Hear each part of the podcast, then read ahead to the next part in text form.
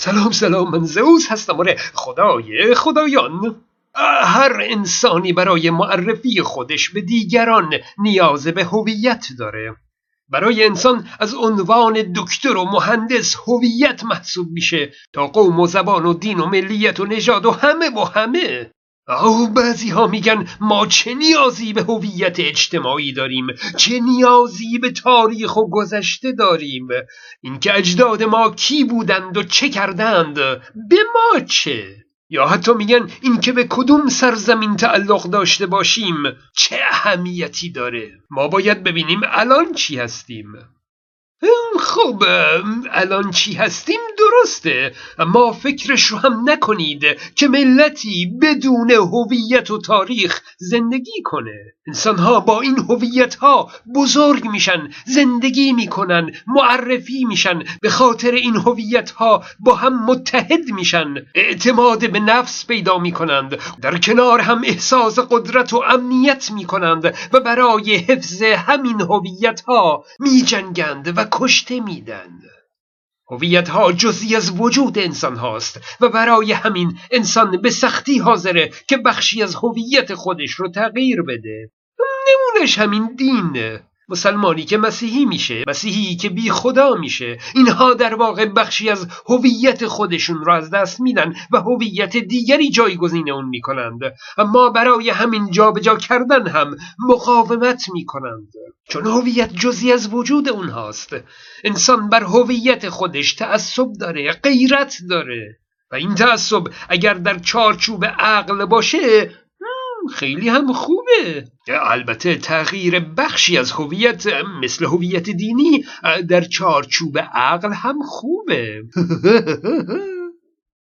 بیشک ادیان هم به تأثیر هویت دینی پی بردند. دکتر عبدالکریم سروش بر این باور است که بسیاری از احکام دین هیچ دلیل اقلانی و علمی ندارند بجز اینکه هویت دینی رو تقویت می کنند یعنی مثلا اینکه همه به یک زبان رو به یک قبله به یک شکل نماز بخونن هیچ دلیل خاصی نداره. صرفا برای حفظ و تقویت هویت دینی است. ریچارد داکینز بارها گفته که اینکه به بچه و نوجوان میگن تو بچه مسلمون هستی یا بچه مسیحی هستی این ظلم به بچه هاست تحمیل عقیده آبا و اجدادی به اونهاست در زمانی که اونها هنوز قدرت تشخیص و انتخاب عقیده دینی رو نداشتند. و دکتر عبدالکریم سروش به این سخن داکینز این گونه پاسخ میده که همانطور که به یک بچه میگن تو ایرانی هستی یا افغان هستی و این ایرادی نداره به بچه هم میگن تو بچه مسلمان یا بچه مسیحی هستی و این هم ایراد نداره. او چون این قیاس های بیمنطقی از انسان فهیمی مثل دکتر سروش بعیده اما خب متاسفانه گهگداری چون این توجیهاتی از ایشون دیده میشه. هر هویتی یک بار معنایی برای انسان داره. هویت ملیت نشون میده که اون انسان طبق قوانین بین الملل در کدوم سرزمین حق حقوق شهروندی داره. هویت ملی یک هویت عقیدتی نیست اما هویت دینی بر پایه عقاید انسان هست. نشون میده که اون انسان کدام عقیده رو به عنوان عقاید دینی پذیرفته و انجام کدام تکالیف دینی رو بر خودش واجب می‌دونه. هویت دینی هویتی عقیدتی است. هویتی انتخابی است بر اساس عقل.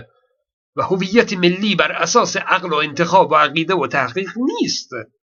همه هویت ها از یک جنس که نیستند. بگذاریم این کشورهای اروپایی بر اساس هویت نژاد و قوم و قبیله بنا شدند او مثلا انگلوساکسون ها قبایلی از جرمن ها بودند که کشور انگلستان رو پای گذاری کردند. و یا مثلا وایکینگ های دانمارکی جنگ جویان قبیله ای بودند.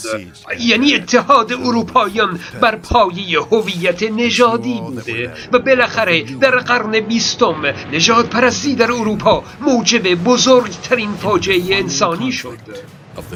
اما بعد از جنگ جهانی دوم دیگه هویت مردم اروپا بر اساس هویت ملی است و دیگه هویت نژاد و قبیله برای اروپایان تعیین کننده نیست. البته متاسفانه هنوز هویت مذهبی تعیین کننده هست. هویت مذهبی جایگاهی بعد از هویت ملی داره و البته گاهی برای ای هم مقدمتر از هویت ملی قرار می‌گیره. بسیاری از مسلمانان مهاجر به اروپا هویت اروپایی پیدا کردند. فرزندانشون اروپا به دنیا اومدند. اما ظاهرا هویت اصلی برخی از اونها بیشتر مذهبی است تا ملی. یعنی از نظر هویت ملی انگار خودشون رو درجه دو به حساب میارن. اون اعتماد به نفس رو بهشون نمیده.